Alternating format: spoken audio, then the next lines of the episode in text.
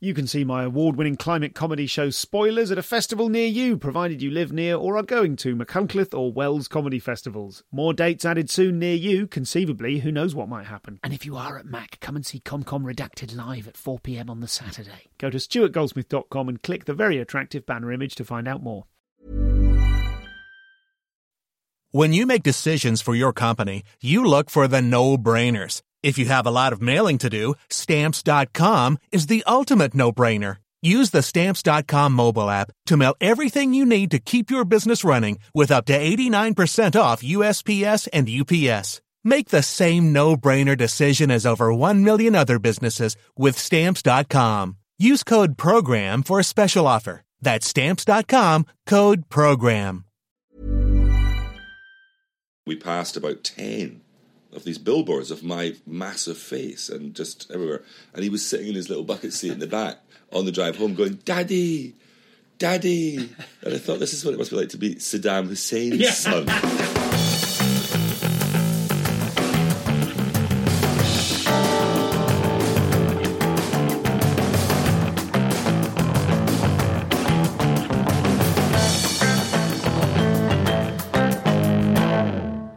Welcome to the show. I'm Stuart Goldsmith, and my thanks as ever to the Place Hotel in Edinburgh for allowing us some recording space. And when the usual, the regular recording space that we used there, this fringe, was occupied, they managed somehow to shoehorn myself and my guest, who is not a small man, uh, into uh, a, a sort of a, very intimate double bedroom, some uh, some floors up. Uh, hidden away in the building. So, thank you very much to the Place Hotel in Edinburgh for allowing us to record there. So, to my guest. Jack Docherty is someone who will be known to many of you. Uh, he, he's had a, a very expansive and unusual career, taking in um, uh, not only uh, his membership of the sketch group The Bodgers, which with whom he came to the Fringe in 1980, and we'll talk a little bit about how the Edinburgh Fringe has changed since that time. Um, but he was also a key member of Absolutely, a sketch show very much beloved to people my age, uh, and the, the resulting spin off series Mr. Don and Mr. George, vast chunks of which are still quoted uh, by myself and my little brother to this day. I know there was uh, a lot of excited uh, mentioning of quotes on the ComCom Facebook page when uh, when I told you that Jack was going to be on the show. So uh, here is the interview. Uh, no extra content from this one. It was a brisk 50 minutes. Very, very grateful to Jack for appearing, as well as to everyone, Katie at the Gilded Balloon, and everyone in the press office there that helped set this interview up. You will hear throughout that I am struggling to contain myself, such as my uh, my gushing fanboy admiration for Jack. Um, I hope that uh, we managed to get a decent interview out of this. I'm sure we did. Um, but apologies if at some points you could just hear me giddily reciting material back to him that he no longer remembers. So without further ado, this is the fabulous and very funny Jack Docherty. Let's start with your, your current run here at uh, at the Edinburgh Yes. Festival. When was the last time you were here at the festival? I was last here 25 years ago when I did a show with Murray Hunter off of the telly show Absolutely. And was that the Mr. Don and Mr. George? That was just the two of you. That was just the two of us. Although we were doing sh- we were doing those characters, but also other characters from Absolutely, and also being ourselves. and that was twenty five because I saw Yeah. that. Uh, I you saw don't seem that. old enough it to was. be- It was. I've been coming here since I was sixteen. It was out of town. It was wasn't at the Churchill Theatre. The. Churchill. I saw that show. There's no record of it apparently exists online. I was trying to work yeah. out the year. Yeah, yeah. It was ninety three. Um, That's yeah. ridiculous. This is my 25th year at the festival. Yeah, well, And there I you must go. Have, oh you must have seen that one. Yeah, yeah. We went out. We thought we're because we're from Edinburgh. Yeah. We decided to do a venue, just do it ourselves in an old venue that we had performed in as kids when we were at school here. Okay, okay. To do the whole experience of we're not going to be part of the whole. We'd always done the Pleasance. That'd always been our kind of gig. Okay. And then we thought, no, let's just do it um, ourselves and go back to the Churchill Theatre. And, and post absolutely, and Don and George, we were well known enough to do that that people would go to wherever we were. Because So Don and. George was on TV in '93. Uh, yes, it must have been. Yeah, must have been. Oh, so maybe the Maybe Churchill it- Theatre was ninety four. Maybe it was '94. That's because I don't think I was I here in '93, but I definitely saw it, and I started Yeah, in Don researching George. Yeah, it was broadcast in ninety three. So my whole shtick for this year is a lie. It's, it's 24 years since I've been here, not 25. Okay, people, we've got all we need. Let's move on. I've, Oh my God. Sorry, yes, 93 Don and George was broadcast Yes. start, and 94 we came to the festival. Because I saw it. So I you go. probably still have Donna Yeah, George on yeah. VHS taped Ah, off yes, the telly. Me and my brother used to love it, and Oh, we- I will bend yeah. your ear about it. We'll get we'll get onto Yeah, that. yeah, sure, sure. So Well, it's interesting you said you were you thought you had previously been at the Pleasance, and then you wanted to kind of rebel from that and do your own thing. What was the sort of cultural context? What did it feel like? What, why why rebel? Well, it just felt like we wanted to. Uh, also, you know, it was our hometown, and we sort of wanted to be part of um, sort of generating uh, a kind of audience somewhere else that wasn't in the in the big four or three three venues back then, I suppose, and now four. Um, that we sort of wanted to access an Edinburgh audience. It was already even by then it was beginning to get a little bit like um, an audience were coming in from out of town rather than being a home audience. So Edin- Edinburgh people would just flee the town. Yeah, yeah. Uh, People from all over the world would come in and go to see shows. So we were trying to access a Scottish crowd and an Edinburgh crowd because that's how we'd started. So even though it had only been 13 years since we started, it was already we were feeling nostalgic. So Yeah, God knows how I feel now. You know, all these years later. Um, and probably the straight answer is we got more money doing it ourselves. Yes, yeah, yeah, yeah. It's it's you just you know you take you take all of it rather than you know a certain percentage. Yes, rather than 60 40 minus another fee for tickets and minus Mm. yeah, another yeah, fee yeah. for something else. yeah. and It's, all of no, it's not. It's not somewhere you come to make a huge amount of money, is it? No, That's- right. But that's not why you do it. It's just you know, it's the experience of being part of this city and performing here, and it's just coming back to do it. I've just realized, I've just been questioning why I haven't been doing it because I'm just enjoying it so much. You know, just the whole experience of just walking around my hometown again, even just that, even just being wrapped up in this place that I forgotten I loved so much. You know, And why so why such a big gap? What what, I don't what really else know. have you been doing? Well, yeah, I just wasn't performing. I sort of gave up performing for many years, um, and sort of did writing and producing and stuff like that. Um, and then I got asked to do a show called Scot Squad, which is up here in Scotland on BBC One Scotland, and um, which is a semi-improvised show about the Scottish police force. And I just found myself enjoying it. I was right in the middle of a take, and I hadn't really done much improvising before. So you get little scenarios, you know, you don't get a script. It's Okay. just you, this is what's happening in the scene, and, and go with it. And I was halfway through, going, "Why did I give up performing? This is just actually such fun." Um, so I slowly began to get back into it, and then that character I was doing in Scot Squad took off. It sort of be, it became quite. Um, well, the show was very popular in Scotland, and uh, all the different characters were. And so they asked if I'd do on one night at the Glasgow Comedy Festival. That was two years ago. So then you pull together a show to do an hour and a half the Kings in Glasgow, and for one night, and you think, well, we should really do it a bit more and get it out. So I thought, well, it's a perfect time to um, to, to, to come back to Edinburgh. With that character, Cameron Miekelson. Cameron Miekelson, chief, chief commissioner, yeah. Um, it's well, I, so I absolutely love the show, and Mm. something that I became because it, it's it's half, it's not quite half enough, slightly more of him, and, Yeah. and a set from McGlashan, And a set from McGlashan from which people, Absolutely. listeners yeah, will know yeah. from absolutely. Um, something that really struck me two seconds in was I mean I was definitely uh, I Yeah. was I was maybe the youngest member of the audience. So I'll get on for that, but it was an incredibly local crowd. It was obviously Yeah, kind of a Scot Squad uh, crowd Yeah, yeah.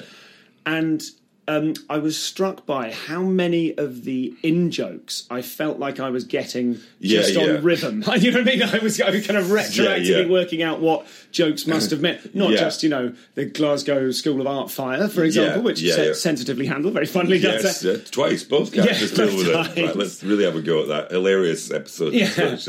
But um, but I, I felt like I felt so kind of wrapped up in it. It was this incredibly warm Yeah. show. Everyone was on side. Everyone was sort of getting all the references, and I ended up feeling like I was getting Yeah, yeah, yeah. a lot more of the references that I was getting. Yeah, yeah. just because it was so well written. yeah, The other thing that really struck me is what a kind of virtuoso performance it was. I see a lot of sketch comedy, Yeah. I see a lot of character comedy, but this character is so firmly Yeah. You or the character is firmly embedded in you, or Yeah. vice versa. And I was like, oh, I'm watching an actual proper actor. Oh, that's Do you know what I mean? Yeah. Do you know what I mean? R- properly Yeah. painting pictures with words, properly kind of. I mean, I don't. I interview comedians, not actors, for the most part. yeah. I don't know that I quite have the vocabulary for it, but it was just note perfect. Oh, great. Well, thanks. That's. That, I'm glad you say that. Yeah, it's. um, I mean, it's a. He's a fun character to play, um, and because it's improvised, because we do so much improvising, I'm quite comfortable in that character. So I know how he thinks. I know how he walks now. I just know.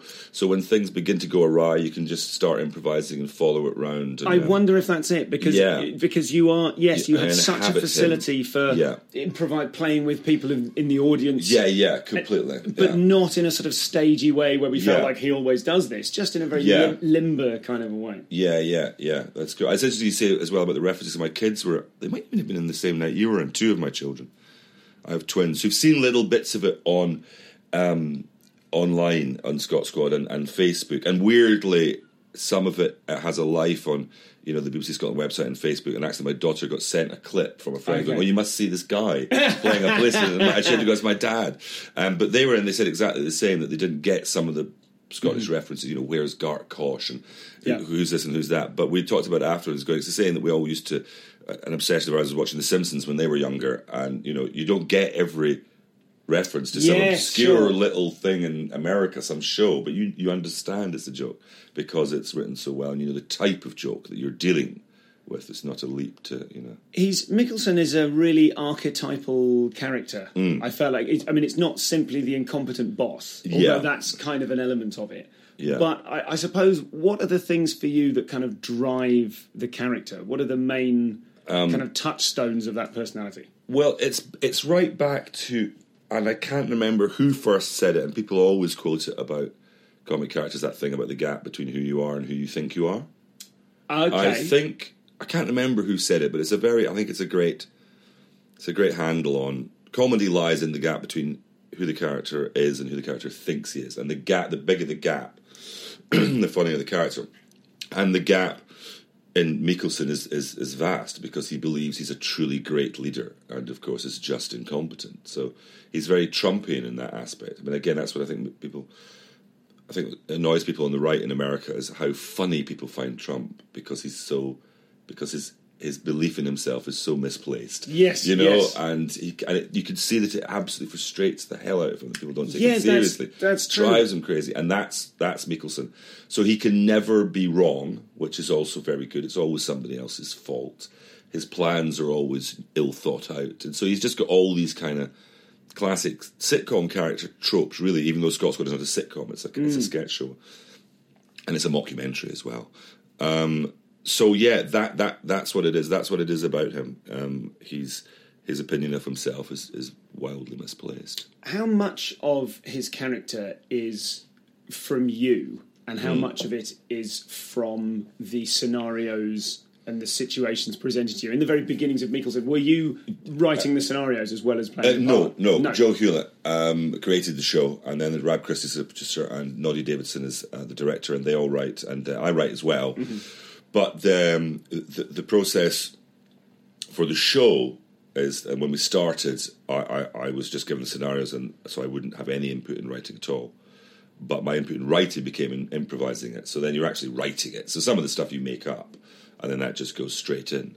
Um, but then the, the live show is more written. So I've I've written chunks of it then, they've written chunks of it. So it's a kind of combination. So what happens, of course, like anything, is once they start, they might think, okay, the, the characters A, B, and C, and I take A, B, and C, but then I added D and F, and they go, actually, well, we like D and F, we'll go further down that. So then mm. their writing becomes more to where I've taken the character, and I my playing of the character goes to more where they're writing. So it all Yes. meets it all meets in the middle. Um, Are there ever frustrations along the way? Are there ever things that you improvise that then get cut on the basis? oh, completely, yeah, yeah. yeah. What's what sort of, Oh, if not decisions, what sort of things have arisen that, that Oh, then just didn't suit I- the vision? it, it's stuff where I go too far in in going down the silly route, going down the stupid route, going down the Don and Georgie Okay. type. Oh, I've found this image amusing, or I've found this uh, this idea strange, and actually that, that so the tension lies between the production going, we're going to make this as believable as we possibly can, that people watching will go, "Oh, hang on, this is this a real Okay. thing?" And I'm going, and I'm just going to do a very silly thing that amuses me, and I can always tell because a lot of my stuff is interview, so the director sits and asks me questions, and I just answer back, and I can always tell when When he's given up. sitting there, yeah, and it's just going. I, why is he doing this? Because he knows that I'm not going to put this in the show. He Yeah. knows that. And a, perf- a perfect example, actually, and there was a big fight, and we eventually got a version of the sketch. One of the sketches is a student is making a film, and he's from the you know the Glasgow School of Film, and he turns up and he's asked my character, the chief commissioner, to do one line. The zombie invasion is now a whatever I can't even remember, Mm-hmm. but something about it. And of course, my character decides to to elaborate. I think my you know I think there should be no, there should be more about this. I should that's not how I would do it. So I'm just playing with it, and then it's just the sketch is just hard cut. Of me suddenly, why don't I do as a southern lawyer? You know, and start. but I do declare it the zombie thing, and then what about a limp? He should have a limp. And I remember so clearly seeing in Noddy's face. I went, no, wait a minute, I've got a better idea. He's got two limps and started walking with two limps, and I just, uh, just throwing, throwing the script aside, and just you are wasting everybody's time. We're never going to broadcast that. That's oh, that's a really good example because something I noticed in uh, Miekelson was um, was from from the live show that Hmm. I saw. Uh, was the his uh, obsession with firemen? Yes. seems very similar to me, or not in a negative way, Yeah. but it seemed to have echoes of Mr. Don. You were Mr. Don, yeah, were I you? was. No, I was No, Mr. you were George. George, I was I could George. hear yeah, you yeah, saying Don, Yeah, yeah, yeah, yeah, yeah, yeah. um, the, the echoes in Mr. George's hatred of the Swiss. Yes. Do you know what I mean? Like it's a similar kind Yeah, of, it's a very Jack Docherty tone. To Yes. go, Jesus, these firemen, and just kind of yeah, yeah. belligerently have a go at someone on the grounds of almost yeah, nothing. uh, nothing, yeah, and, and also funnier because they're really admirable, brave people. Yeah, yeah, yeah, yeah, far exactly. braver than he is. Yeah. You know, and for him to just believe that actually they just sit around doing nothing all day playing Scrabble just seems to be an amusing idea. But uh, yeah, it's sort of little obs- obsessive hatreds. I hadn't seen that connection, but you're right. Yeah, and actually, so long since I've done Mr. Don and Mr. George, because as we've discussed, 25 years, that I'd actually forgotten that. Yeah, he just hates the Swiss, doesn't he?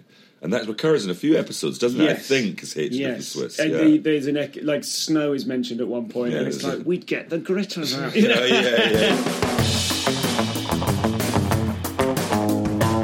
So this is Jack. Hasn't he got a wonderful voice? I love it. I love it. It's such a joy to listen back to this uh, whilst um, uh, reviewing the episode and the interview. His voice is just so rich and boomy and wonderful. I think I'm doing a decent job of managing to actually ask him questions rather than just sit there grinning at him. But um, let me know. Info at comedianscomedian.com if you have any suggestions for guests coming up on the show and any other business. I am trying now, now that I'm not writing a new show for next year's festival. Um, I've done five stand up hours in a row, and it's time to take a little bit of a break from scribbling. So I'm trying to focus a bit more on the podcast. So there has never been a better time to suggest to me your uh, things, people I should be chasing up, recommendations for stand up you think I might be unaware of. Um, and uh, and also, if you are a member of the Insiders Club, which you too can join at uh, comedianscomedian.com slash insiders, and for a regular donation of £2 a month or more if you fancy it, uh, you can be part of the inner circle of this podcast and you can pitch to me suggestions for projects to put on the secret private podcast. Uh, that is only available to members of the Insiders Club. Currently, there's a load of stuff on there. There's extra content from episodes with James Acaster, Mike Kaplan, Rose Matafeo, loads of. Uh, uh, uh, oh, there's there's as well. There's the the whole of the um, the as yet unreleased Alice Fraser live episode, which we did at a ComCom meetup, where thirty or forty of us got together, saw Alice's show, and then uh, we all did a live podcast with her. And that's not been released yet on the main feed, but uh, insiders can get to it already because it's on the private podcast. So uh, feel free to jump in there, comedianscomedian.com slash insiders. Other things, I mean, it gets to the middle of the section of the show. I don't think Jack is plugging anything particularly at the moment, and I'm not. I'm not trying to make you come to a live thing. I think, in fact, we've sold out for our live podcast with no such thing as a fish at the London Podcast Festival this Sunday, the 16th of September. Um, if you manage to get tickets for that, I'll see you there. I've been in that room, and it's a glorious 400 seater thing, and I, I'm pretty sure it's sold out. You might be in luck. You might be might be able to get something up in the uh, the circle, or there are some kind of balcony seats I noticed behind the stage where you can look down on the action. Those are greyed out online, and I don't know if it's because they're sold or uh, because they were unavailable for sale. But if you're someone up there, please don't be a sniper. All right, there's a love.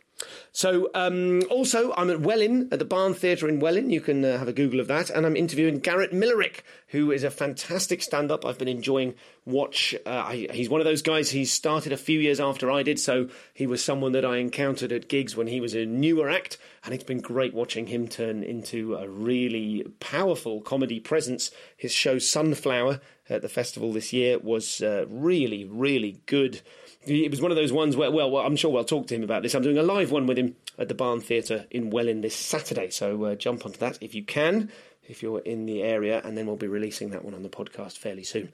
He really had one of those shows this year where. I think he was aware. He was like, "Oh, I've got one of those shows this year that people are talking about, and and uh, loads of comics are coming to see it, and there's buzz and stuff like that. You know, like a but like kind of a breakthrough show, maybe. So good luck to him for that, and I look forward to talking to him soon. Do get in touch with me at ComComPod on Twitter, at ComComPod on Instagram. Oh God, I'm learning how to use Instagram, and I'm not very good at it, but I'm learning. I'm trying to make an effort. This is the this is the year to do it, and uh, I will be back to chat to you for a bit of a post amble uh, after the show. So uh, after the conclusion of this interview, so let's get back to Jack Docherty. One size fits all seems like a good idea for clothes until you try them on. Same goes for healthcare. That's why United Healthcare offers flexible, budget friendly coverage for medical, vision, dental, and more. Learn more at uh1.com. There's never been a faster or easier way to start your weight loss journey than with PlushCare. PlushCare accepts most insurance plans and gives you online access to board certified physicians who can prescribe FDA approved weight loss medications like Wegovy and Zepbound for those who qualify. Take charge of your health and speak with a board certified physician about a weight loss plan that's right for you. Get started today at plushcare.com slash weight loss. That's plushcare.com slash weight loss. Plushcare.com slash weight loss.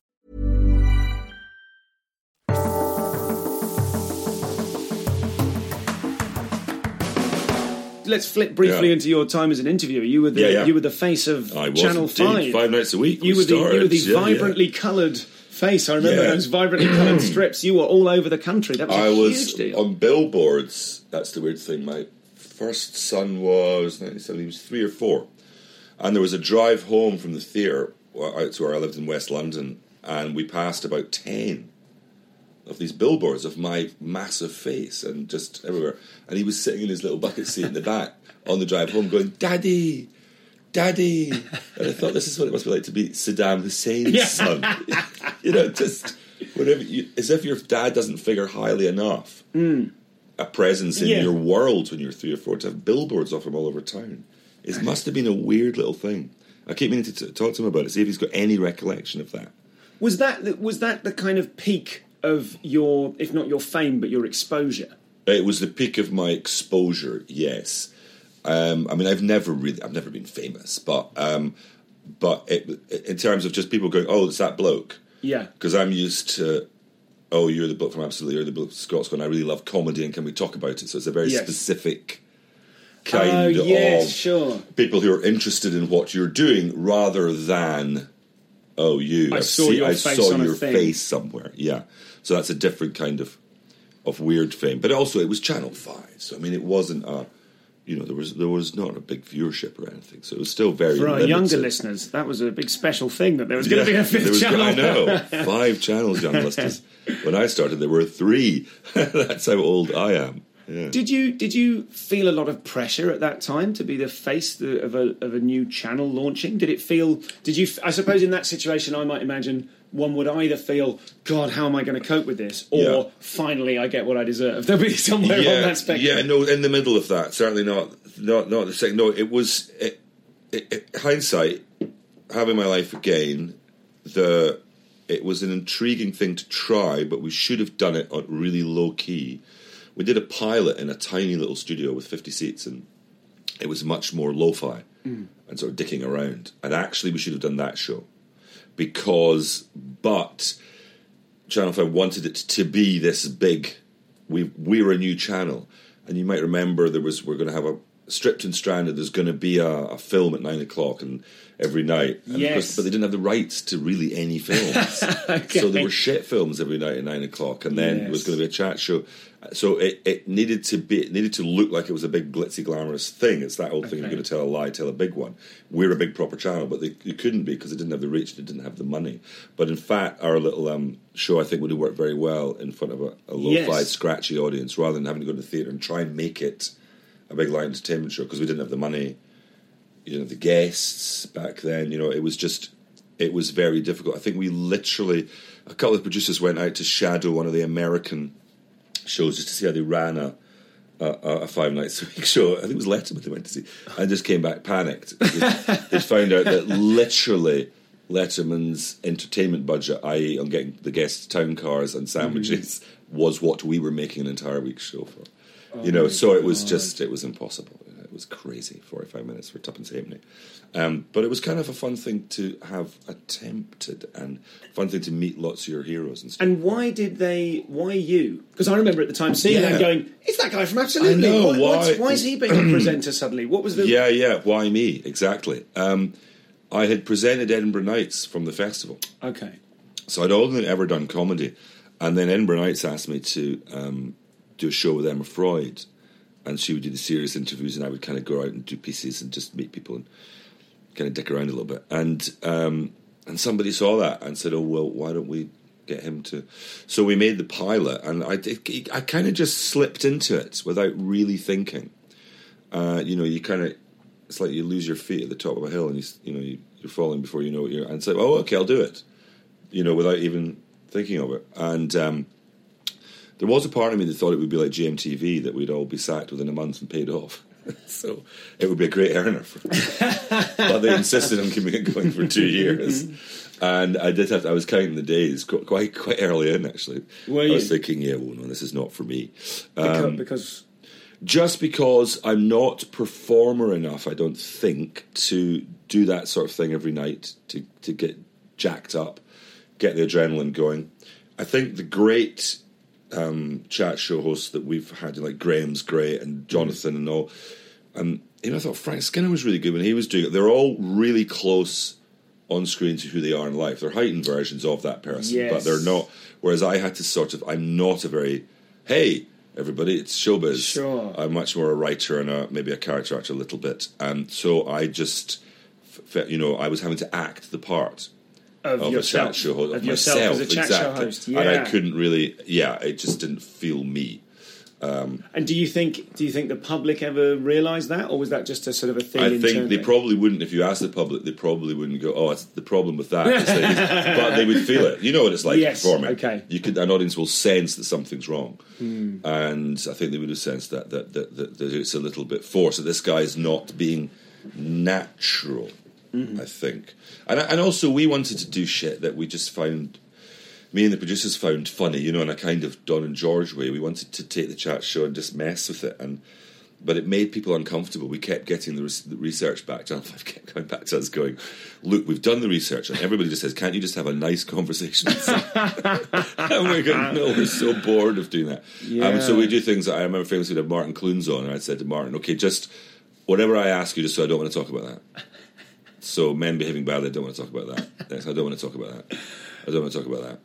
And then we'll just sit in silence for a minute and a half. and then I've got sound to just raise a slight a, vo- a volume on a tap dripping. Yeah. And we just sat and stared at each other. Now, to me, that was hilarious, and I thought we should. That's the whole show should be this. Yes. And uh, but, But that's more sort of yeah. 11 p.m. BBC Two. Exactly. yeah. Exactly. And the audience were just saying, going, no, this is, oh no, it's all gone off the rails. And you know, and also going, but we want to hear Martin Clunes talk about Yeah, men yeah. which of course you do. and if I was in the audience, I would want that.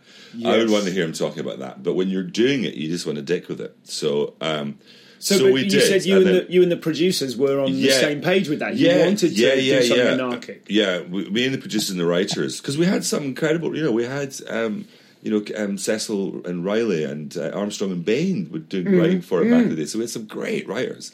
Um, but no, they were all on the same page. It was the, I think it was the slightly above that pay grade that were just a bit. Can you, can you get to stop doing this? Um, so yeah, but it was you know it was It was fun, and every now and again, once a week, perfect. That would be. It's a it's a great job because then you, you just you'd, you'd have a laugh. You'd have Yeah. you'd have time to do it properly, and you could you could mess around. But you know, the ones I liked was if it, when Eddie Izzard was on or Vic and Bob were on. Yeah. it felt my territory, so I could Yes. just mess with them. I found it harder to engage with a, someone from a soap opera or something because I just didn't quite have access to their world to the same extent.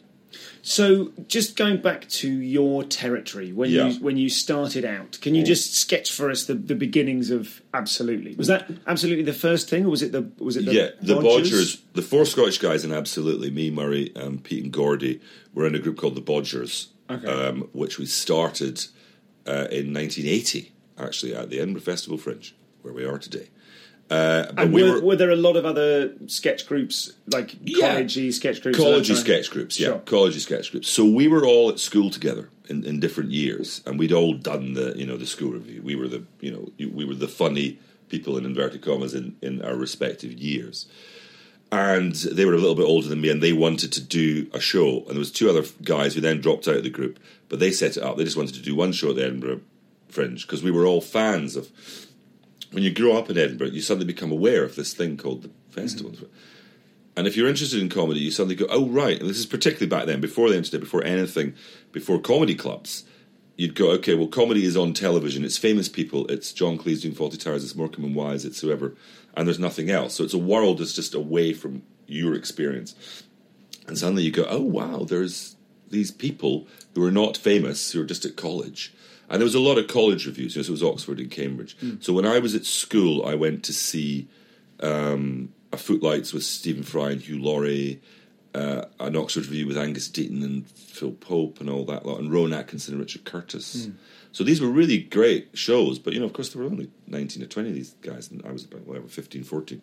And suddenly you go, okay, well, that's a possibility. We can do something here uh, in a world of no comedy clubs. Uh, so we formed this group and, and, and went and said, okay, we're going to be the people who are not, because there's no presence from Edinburgh. Everybody just came from outside, and we thought, well, wouldn't it be good to? That was kind of our, our selling point. We're the we're the local group. Yeah, You know? okay, yeah. Um, you don't need these Oxbridge types. You can come and see us. Um, and we got an article in Scotsman on the back of that, and then I think we sold out that first run right from the get go. So we never we never had that struggle actually as the Bodgers. Yes. struggle would come later because it's just we were word got out and people came to see us. Um, so that's how we started, and that was the four Scottish guys, and we did uh, f- five years, I think, eighty to 85 and it just got bigger, and we got better. I mean, then we got nominated for the Perrier twice, uh, lost it to a comedy brass band in the first year, which still, still really, really, really pains me to say it.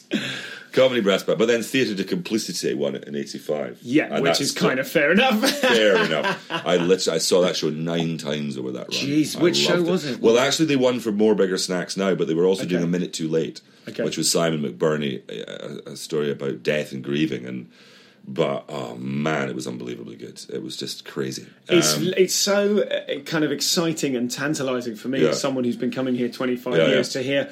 Even when I was three years old, you know, in, in, in 1980, it was all still happening. There was sketch groups, there was rivalry, there was you know. There was all of that, and it was much more sketch because it was pre-stand up.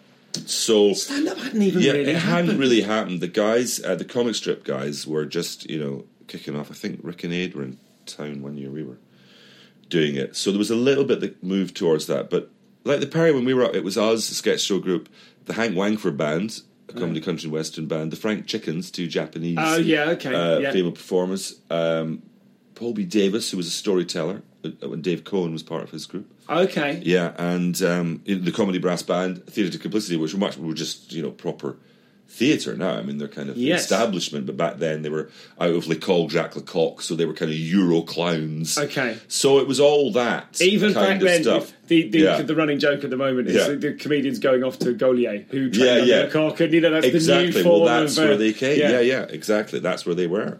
They were at um, yeah. And there must have been. I mean, I have no idea if you'd be able to estimate how many shows were in town. Like, because Yeah. it feels, I, in the time I've been coming, Yeah. it has grown Yeah. exponentially. It's Apparently, it's three thousand now. Something like that. Hundreds, but not thousands. I would. I would imagine there would be uh, three or four hundred, something like that. And were there were there kind of prototypical versions of characters that then went on to be in Absolutely in the Bodgers? Yeah, not really. It was more pure sketch comedy, not character sketch comedy. Okay. So it was more here's an idea, here's whatever it was, you know. And- here's and- Macbeth done in 30 seconds or whatever, you know, a sketch. So I don't think we had any recurring characters at all. And then we did a radio show, one series of a radio show. Um, we got lots of complaints from the south of England that, that we can't tell these people apart. They all sound the same. What's going on? Is it one Scotsman or twenty of them? I can't, I can't work it out. And, uh, so then we got we hooked up with Morwenna Banks and John Sparks. Okay. Cornwall and Wales to keep the Celtic thing going, and we were put in touch. We, we met them on the circuit anyway, and but Alan Nixon, our producer, sort of got us all together and said, "What about you guys working together?" Yes. So we did one That, and that's a radio show. cunning angle. Yeah, yeah, cunning angle, exactly. We were kind of the non metropolitan crew. And we all shared a, a similar, if not uh, identical, sense of humour, which was by this time driven more towards character, slightly surreal, uh, non political, non uh, television parody, not referencing anything kind of uh, cultural at the end of the 80s, which had been a very political Yes. uh, time, and we I'd spent a lot of time writing for Spitting Image, so I was part of that world as well.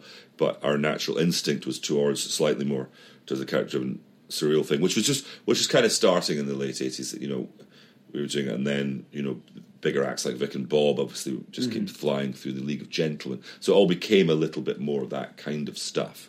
Is Um, is there are there any elements of that type of comedy that you feel you are, if not responsible for, that you particularly popularised? I feel like every kind of, if not every generation, but someone, every every team kind of puts something into the pot Yeah. that then goes on to take form in. Yeah, I don't know because you can't, you can never tell yourself Sure. if you've if you've done that. But I think there might be a little bit of an influence in that return to a vague surreality, a vague kind of nonsensical thing. Because all you can tell is when you meet performers who go, "Oh, I really liked your show," and that Yeah. influenced it, like the League of Gentlemen Boys said, "Oh yeah, we Yeah. really liked your show," and um, people like that, and you know the Mighty Boosh or something, you know, referenced it, and so you can only.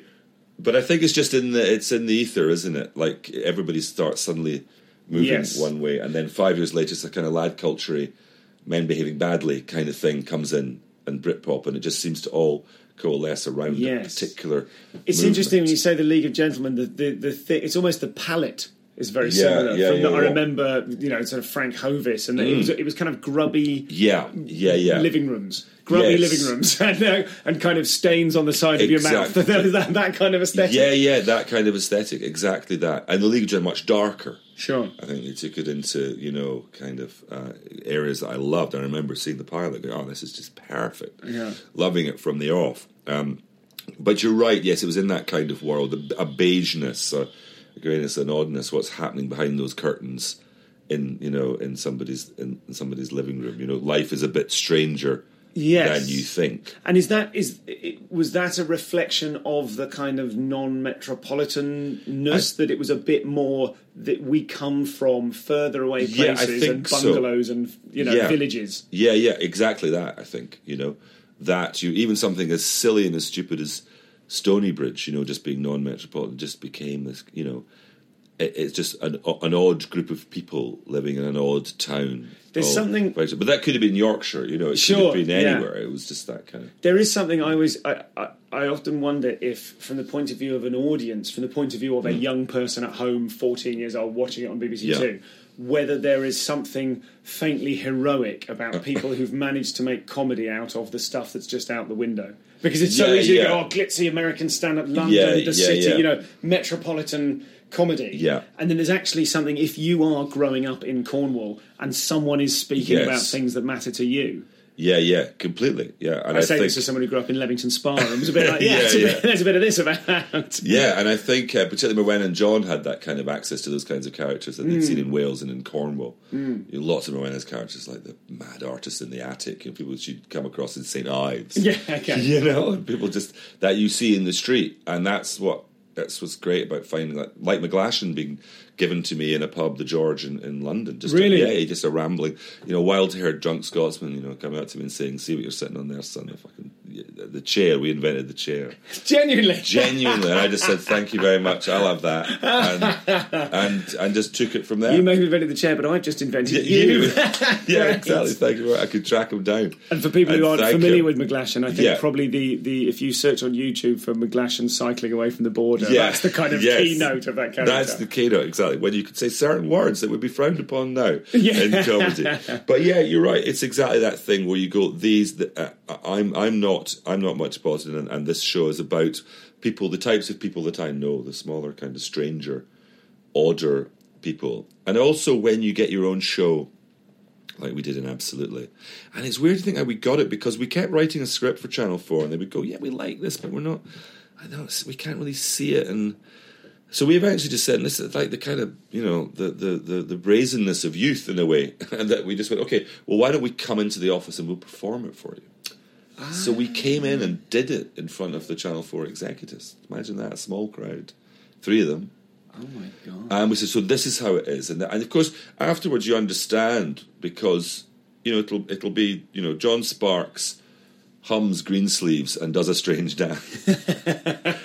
so, we, we've got to get in the room with you so you We've got to get this. in the room because as a piece of script, Yeah. maybe the Channel 4 executives are going, I'm not sure we can actually commit to the million pounds for this series based on John Sparks will be funny dancing to Greensleeves. Yeah. But then you go, there you go.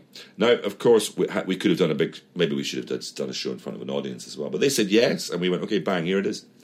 And um, we got fired up and we, we went for it. And they said, yeah, let's go for it. Um, which is crazy way of thinking. you know, That's how a television program got made. Yeah. But that was it. Um, so try that, kids. Barge the door down. There was um, there was an element to Absolutely as well, which was kind of um, uh, animation. Yes. One of one of the things that I remember, like one of my kind Yeah. of uh, one of the things I think of when I think about you is the "I Don't Care" song with the the, the faces kind of replaced with cartoon faces. Oh. yeah, yes, yes, You know, yes. kind of the ocean levels are Yeah, are rising. Yeah, Triffic Company. Tim Triffic um, did the the guys who uh, they did the. Um, you'll know their style from the credits of Have I Got News for You? Yes, So oh, those go- go, animators. of course it is, yes. those animators. Um, and thinking back, there's two things that seem really odd, and again, the innocence of youth. Although we were in our twenties, we weren't that young. Um, was that we put in animation, and that we linked so much of the show by you know going from one sketch to Mm. another in the most brazenly weird way that we could. And going, well, I think Python have probably done this, you know. Yeah, yeah. And and going, well, we don't care. Um, it's just a form. And interestingly, that we had reached the let's link all these sketches together, sort of independently. Because I was only seven when Python came out, so I knew Python through the records and not I'd never seen it. Okay. Um, I'd seen a film, obviously. Yeah, seen that's the it. life, My, but- my introduction to it was records. yeah, Oh, I, so I, I knew the silliness of this. Um, but we had done all these shows at the Edinburgh Fringe, and when we started, it was classic punchline blackout. You know, here lights up. Here's the next sketch. Rummaging moving yeah, chairs, Yeah, yeah. Who's striking the banana? All that kind of stuff. Um, and we got bored of that, so then we we, we gravitated. To, it by the end, uh, Mr. Hargreaves did it, which was our '85 show. Was what they all linked one into the other in a way that was, you know, it was based on a play that went wrong, kind of. Um, so, which is a good idea for a show. Guys, did you see our show? Um, and uh, yeah, so we'd we'd kind of come to that conclusion anyway that if you're going to do a sketch, you'll link it together. Um, and actually, in the end, it didn't seem that people people went, yeah, okay. So what the Python did because actually Spike Milligan had done it before Python, so it's kind of it's just an interesting way to to, to do that form.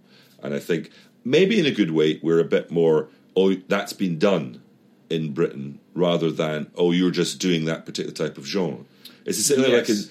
it, when, whenever anybody initially attempts a, a chat show, it's always guys sitting behind a desk asking questions. It's been done. Whereas in America, it's just are you good at doing that type of show? Yes, yes. Enough. You know. There's enough profusion of stuff that exactly. it becomes a genre. just becomes a Yeah, genre. So yeah. people don't go, oh, he's, he's sitting behind a desk telling me what happened today in the news. I've seen that. Yeah. You know, it sort of doesn't really matter. Um, but yeah, the cartoons, that was, yeah. So, yeah, Tim and Tobin. Tobin, who's, may he rest in peace, Tobin's gone. But um, yeah, we just, yeah, we just decided not to worry that these things they might have echoes of other shows. Yeah. So, And where, in the similar way, is there is there a kind of similar origin to McGlashan in Mr. Don and Mr. George, or were those just your silliest selves? they were just our silliest selves. Because I was in a double they- act, uh, not at the Oh, time, but later. I was in like a street performing. Yeah, double yeah, act, okay. And we we drew a lot of. I, I think we were mostly influenced by um, the Dangerous Brothers. Yeah, you know, yeah. Initially, Yeah, of course. And when I say Perfect, influenced by, yeah. we were sixteen. Our first show was just a direct lift in the street. and we were like, wow. Yeah, Um, but But um, no, it's good. Everybody does that. Everybody starts with the other people's stuff, and then you find your own. And, voice. but I So think then I, I think I could recognise that you and. Murray as as Mr. Don and Mr. George. It was almost like you were you were put. I'll put a suit on. Yeah, there we go. And now I can just be daft. Yeah, exactly. I, I mean, initially, it was just a way of doing silly kind of sketch ideas, uh, maybe word ideas or whatever that that didn't really have a character. So we thought, well, if we give them to these characters, Yes, okay. then it will become a world. You know, so if you have a stupid notion like coming back with a hundred, having bought a hundred razors because they were three for two, so it's a bargain. Yeah, so yeah. I've, but I've saved so much money by spending more money. You know, you go, well, okay, well, you give that to these two characters, it becomes a world, and you put them living together, and then you, you do all of this. But I think the influence would be both that that we're both sort of versions of our fathers, as a lot of um, Okay. a lot of our comedy was. Okay. like Mr. Nice as well from the from Uh-huh. the from the uh, absolutely was based on that kind of that kind of strange Edinburgh authority thing. It's coming full circle back to Miekelson again, but you know, Mr. Nice was he the character that said there's all things rational? Was that? Yes, No, yes, like- he, yeah, he gotcha. spoke, okay, yeah, yeah, yeah, from I mean, the that- authorities. Yeah, yeah. He spoke in this strange kind of way, and that was that was that whole character was just based on a tiny little moment where my father, I would notice, um, would be just slightly posher on the phone. Yes, was, you know, yeah, yeah, that's all yeah. it was. You know, I'll go and book our halls. I'm inquiring about my vacation. Yeah, yeah. You know, um, and, so, and so that tiny little moment led to a whole character. Then you go, okay, well, let's just have a patriarch who's got who dresses his kids in exactly the same way, who forces them to talk at the same time. You know, who's a fascist, Mm. basically. Um, again, that's a kind of League of Gentlemanly world. Yeah, it really is, thinking about it now, Nice yes, kind of, oh, you know, but in a but a sillier version of that.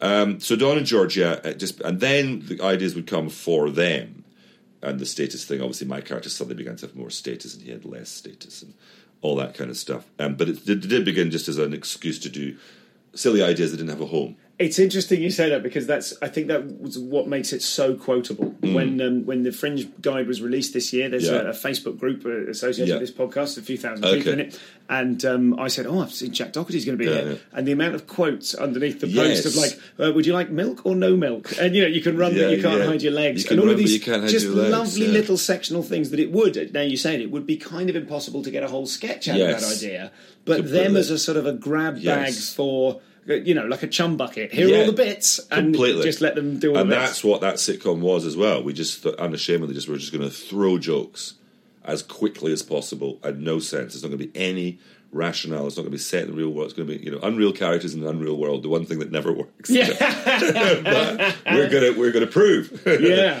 But, what- and- but weirdly, some people absolutely love that show. It's a, it's a weird one. Some people just pass them by completely, including Michael Grade, then head of Channel Four. Um, but I still meet people who who love it, who really, really love it, and um, so it was. Yeah, it was great fun. uh, Great fun doing it, but um, I suppose it gave me as a viewer, it, it was sort of licensed to be silly. Yeah, I loved how silly it was. Yeah, because it, totally it did silly, seem yeah. to have a consistent internal logic, Yeah. even if the logic was, Yeah. this is all just. It's, it's not madness, Yeah. it wasn't chaos, but it, it, Yeah. it seemed sensible in its silliness. yeah, yeah. And the plots would have an internal logic. They Yeah. would they would go through, but you could just go anywhere um, with them. All, all of these are available to watch for free online. I know Yes, online. I know, terrible. Or you can buy them on iTunes. Yeah. we'll get our twenty-seven pence Or I'll, royalties. I'll auction the VHS and give Jack a pound yeah, now. exactly. I'll sign it. Yeah, make it less. But yeah, it's weird because I you do these shows and then of course you don't watch them again because you've done them and yeah. 25 years, 30 years go by. Um, but you know, I know I know other people's comedy much better than I know my own comedy because I'll watch the things that I like again. I'll come Sure. back. Oh, let's watch the Larry Sanders show again or whatever. And um, but you, you're you're suddenly you'll be in a pub and someone just the other month came and said, "I hope you have sufficient underpants." Yeah. And I just And actually, you'll have to help me. You'll have to help me. I have no idea what you're talking about. just I'm need to- assuming it's something I said 25 years ago in a sketch, but Yeah. um, yeah. You just need to make sure that all of your catchphrases are broadly kind Yeah. and endearing rather than Yeah, having people exactly. scream get to Falkirk at you in the middle Yeah, of the yeah, exactly. Which also happened. So when that show finished, and that was that was after Absolutely had finished. I know. Absolutely has kind of there were Yeah. sort of live reunion shows were Yes, there. the, the guys. I didn't join in those, but that Okay. was uh, yeah radio shows. So they've done two, the other five done two series, I think, Mm-hmm. uh, and I think they're doing a third.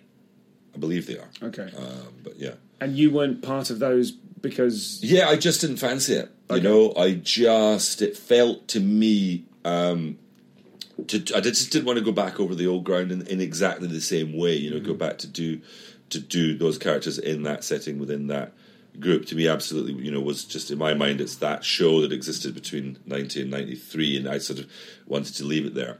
Um, and I, I just, I mean, I don't. It's weird because I love it when things I like form. You know, I go, I'll go and see the specials or Pixies, you know, playing, and I Yeah. think, oh, great, they've reformed. Yeah. Um, but I, I just, I just didn't feel comfortable doing it. Um, and so, of course, I worried. Oh, is this the right decision? Maybe I should be doing it. Um, and I was just beginning to get into Miekelson that time. I thought, no, I'm going to concentrate on the new stuff and, Mm-hmm. and leave and, and, and leave the older stuff. But then, of course, I'm now doing McGlashan, which is an old character. Yeah. But it's in a different kind of content. Yes. You know, we kind of updated him for uh, Scotland in a Day, which was the Channel 4 thing that went out in the night of the referendum. Okay. That's why I Okay. resurrected McGlashan and said, well, Gotcha. now's the time. Yes, Indie for this here. fiercely nationalist Exactly, kind of and it, character. it's going to be so close. He's going to get so close to getting what he's dreamed of. This character's life, which is an independent Scotland, and I had the sense that it probably would just fall short, which comedically was going to be great for that character Yes. because it would kill him. So Given the kind of the the very deeply held political, uh, uh, I don't know what the what the, the word is like how Yeah. how much of a huge deal that was in yeah, Scotland. yeah, yeah. Did McGlashan was there ever any concern that he might? I mean, was he funny enough that no side really was upset Yeah, by it- you saying stuff? I think a lot of Scottish Yeah. comics didn't express an opinion publicly, Yeah, or yeah. they really did. No, yeah, you really had. I think yeah, it was a, the artistic community. Yeah, was was very much a yes vote, and I do know Mm. people who were in the artistic community who were no, but they would never have admitted it. Yeah. it was like career suicide, and it was like it did go crazy. It was like J.K. Rowling coming out and going, you know, she was she was going to vote no, and you know the cybernats just went at her big time. Cyber Um, nationalists, Yes, uh, yeah, cybernats, yes, cybernats. yeah. Um, but no, McGlashan is. Um, it, I, I think he's such an outlier that I don't think people are going, "Oh, this is a satire on you know real nationalism or anything." He's, Sure. he's so extreme. And in this show, I make it very clear that he's he's not associated with the SNP. He's left the SNP because they're a bunch of idiots and Yes. who aren't fighting every day for Indie Ref Two. So he's one of these guys wrapped in the flag who who protests outside Parliament and Mm-hmm. sets up a freedom camp. He's one of those guys. So uh, it's not people. I don't know. I mean, you'll always get someone who's going to go, "How dare you?" Mm-hmm. And I think maybe the "How dare you" speak about this comes more from, "Oh, oh, here you're living in London. What do you Sure, know?" sure. I guess you might get a little bit of that. Um, but you can't. I mean, you know, if you start worrying about what people are going to say about you on Twitter, then you just you, you, you know you just stop. Don't do that because there's no Yes. point. There's no point. Yes, it's just do what you like and just see what happens. I think the um, I think probably comics who've started in the last ten years might be more sensitive to that Yeah, because it's yeah. such Twitter and you know Yeah. internet discourse is such a bigger part of people's Completely. lives. I, I feel I've sort of had a relatively lucky escape that I just Yeah. oh I don't really you know I, I use Twitter as a an additional email inbox and an occasional means of going hey I'm doing a gig here you know but Yeah, I've definitely noticed that this time. I've, I- I've I've noticed my lack of social media presence doing this show. That actually, Right. thing I've never thought of. But I don't even have Facebook. I've never thought of going on Twitter, and yet until this time, thinking, oh, that would be very handy just to have a Twitter account. Go, oh, I'm doing the show tonight, and Sure. Of course, that's that's its main. I think purpose. it quickly Um, becomes a ravenous beast that yeah, insists in order to have any visibility you need to continually can- contribute to I- yeah, and one night you'll be pissed and think, I'm going to reply to that guy. Yeah, yeah, and suddenly it all goes tits up. Yeah. But um, I don't know. I still might late to the party. I might. I might still join Twitter if I continue performing live. I think I will because I think it's Yes. a useful. a useful And is, is to that how are you? So how are you finding the, the Edinburgh Festival? The challenge Yeah, of doing yeah, a, a loving it, show a night. Completely loving it. Because the new challenge was to do a solo show, which I'd never done. Um, so that was um, that's odd because you go okay, well, you got to keep your energy up for an hour, and it's quite a you know McGlash is quite full on, so it's quite a you know a pump show. And you dash off stage, and you know you're used to thinking, "Oh, I'll just sit and watch Murray for ten minutes." oh no, I won't. I've got to, I've got to fucking change and get back out there. Um, but I have to say, like the night you were, yeah, the, the audiences have been great. They've really been enjoying it. Um, and even when it's you know you're full one night, and then you even but even in if you get a smaller house on Tuesday or whatever, it's still a great room to play. And they're really so far. Well, we've done 12, 12 and I'd say we've had one bad one.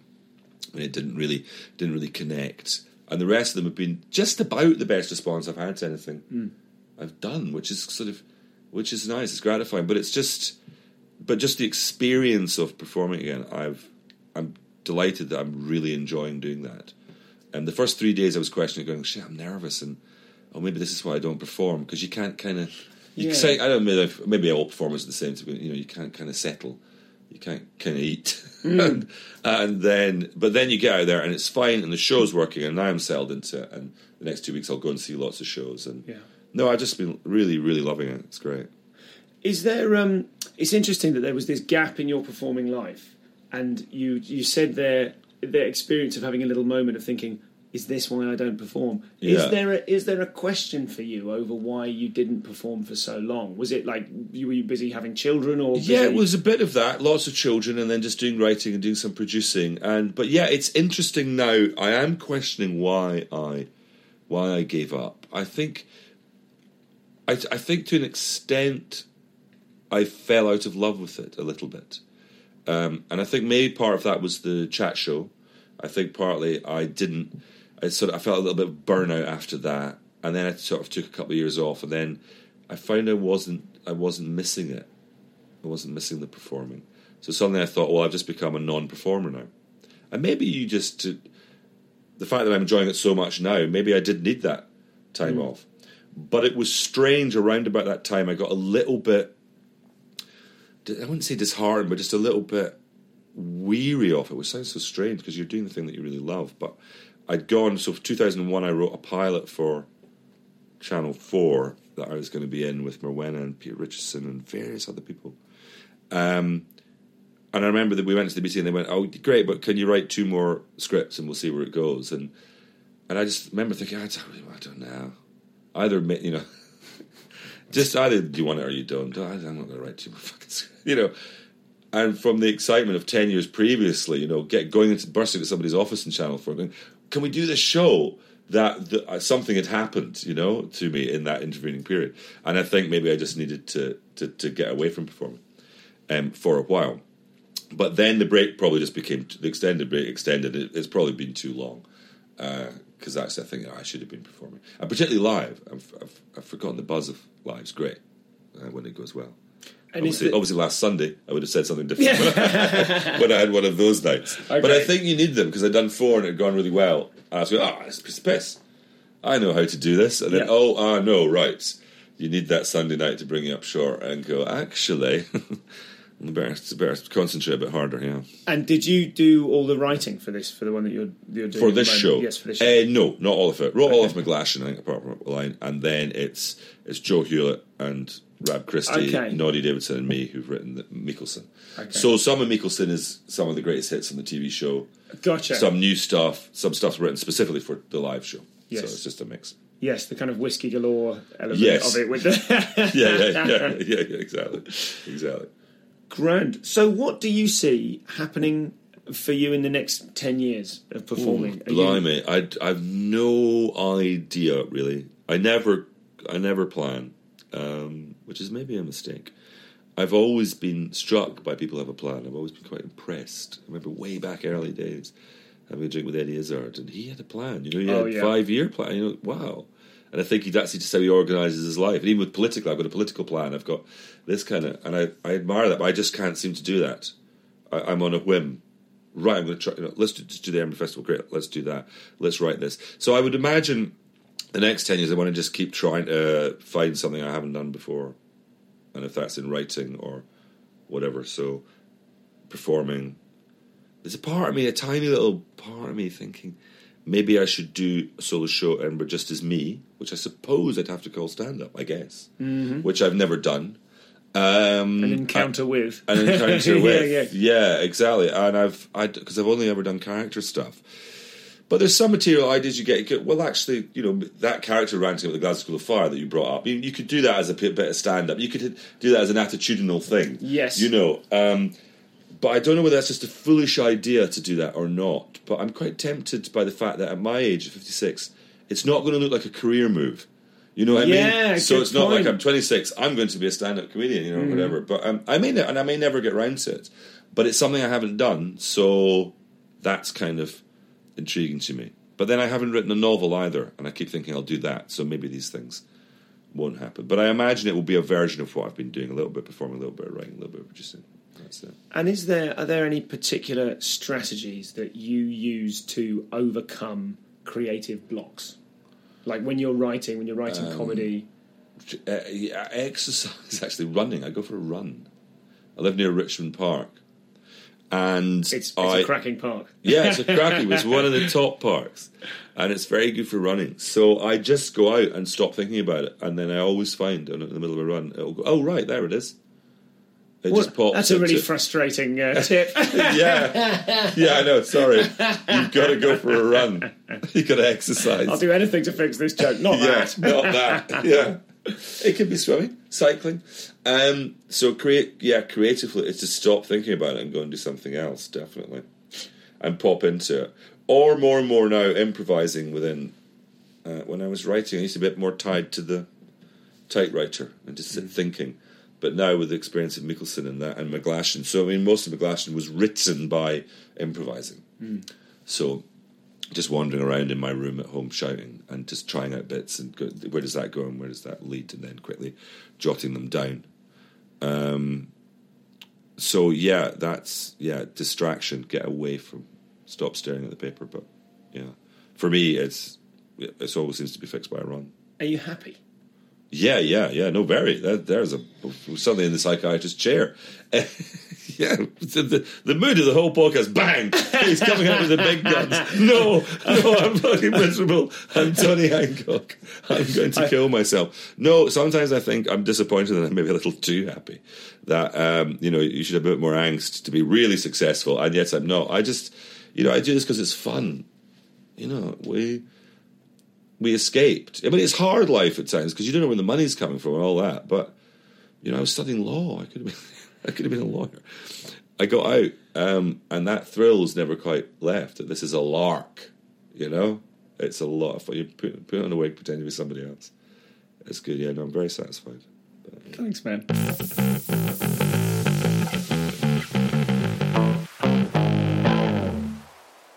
So that was Jack. My thanks to him for coming on the show, and as I mentioned, the Gilded Balloon press office, and of course, the Place Hotel.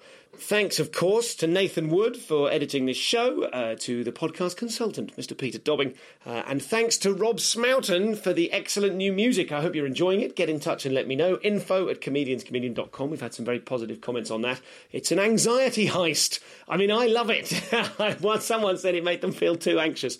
Um, and on the Insiders Club, I think uh, someone referred to the fact that they loved it, but they felt uh, they loved the new music, but they felt a bit disloyal in liking it because the old music has obviously been with us for six years and has now been put out to pasture. That old music is, is very well and is now sitting perusing notebooks in uh, the ComCom Memory Palace. Yeah, why not? The music is a character in the Memory Palace. This is getting very Doctor Who. So um, that's that for now.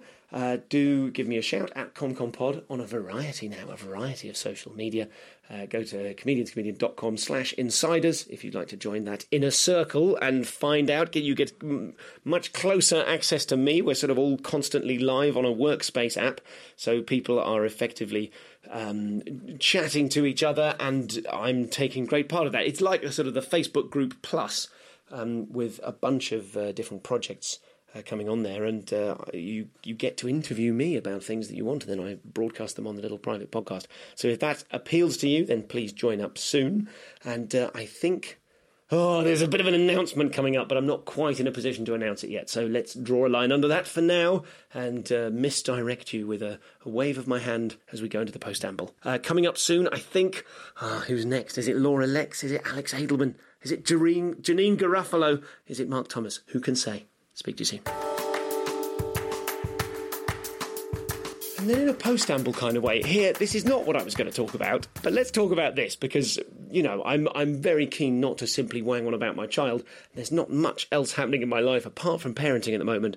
But let's talk about this. I'm looking out the window at some scaffolders who are, now what are they doing? Is it going up across the road or is it coming down? I think it's going up. Did you know how scaffolding works? I don't mean in a sort of physical climbing the bits of metal kind of way. Do you know where scaffolders keep scaffolding? They keep it on your house. They put it up and then they leave it there until such time as they uh, as they need it somewhere else. Because why would you take it down, drive it back to a depot, and store it there? Why don't you just leave it on Stu's house and then wait many months for you to? Oh, we're putting it somewhere in the area. Let's move it there. And will they take it down if you ask them? Will they buggery? Have you been in this? Have you been in this position? This is the sort of thing we need to get. I believe Joe Lycett is doing some new consumer affairs program on the BBC. We should get him on this. Did you know about this? This is one of those things that as soon as it happens to you, you go, "Oh right, this is um, this is uh, one of those life things that you don't find out about. No one ever tells you. No one says, "Oh, you're going to get scaffolding, are you?" Maybe we should start doing a, a regular strand or a column on this show where I go, "Here's another thing I learned about life that I wish someone had told me, so that when I went into it, I could have not paid the roofer until the scaffolding had been removed." God damn it, that was a long. I mean, we got there in the end, but of course. It's one of those secret ways life works. If you're a scaffolder, it doesn't make any sense for you to bother taking your stuff down. Why don't you just leave it up, thus forcing the owner of the property to do what? Suggestions, please. I looked into it. I had a, a Google of it, and as soon as you Google "help," there's still scaffolding on my house. There are a bajillion people on there, consumers, disgusted consumers, who are very happy to say the only thing you can do is get in touch with the scaffolders and somehow convince them that you're happy to take the scaffolding down yourself, store it off site, off site key thing, at their expense. You've got to threaten them with going, all right, I'm going to charge you 400 quid to get your scaffolding back. And then if you can convince them you genuinely mean to do that, despite your absolute lack of skill with scaffolding and the fact that if you did try and take it down yourself, you'd probably kill yourself because it's incredibly dangerous and you don't know what you're doing.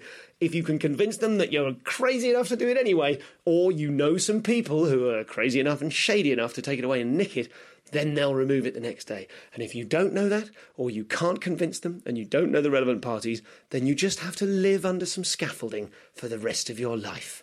Scaffolding.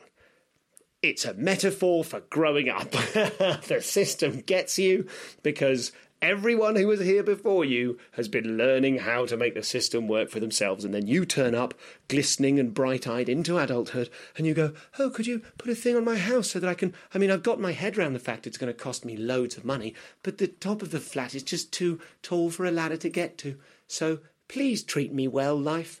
Please don't stiff me over. Please don't build a metal cage around my house that I can't remove. Please. Was that a post amble? It'll have to do. Fucking scaffolders.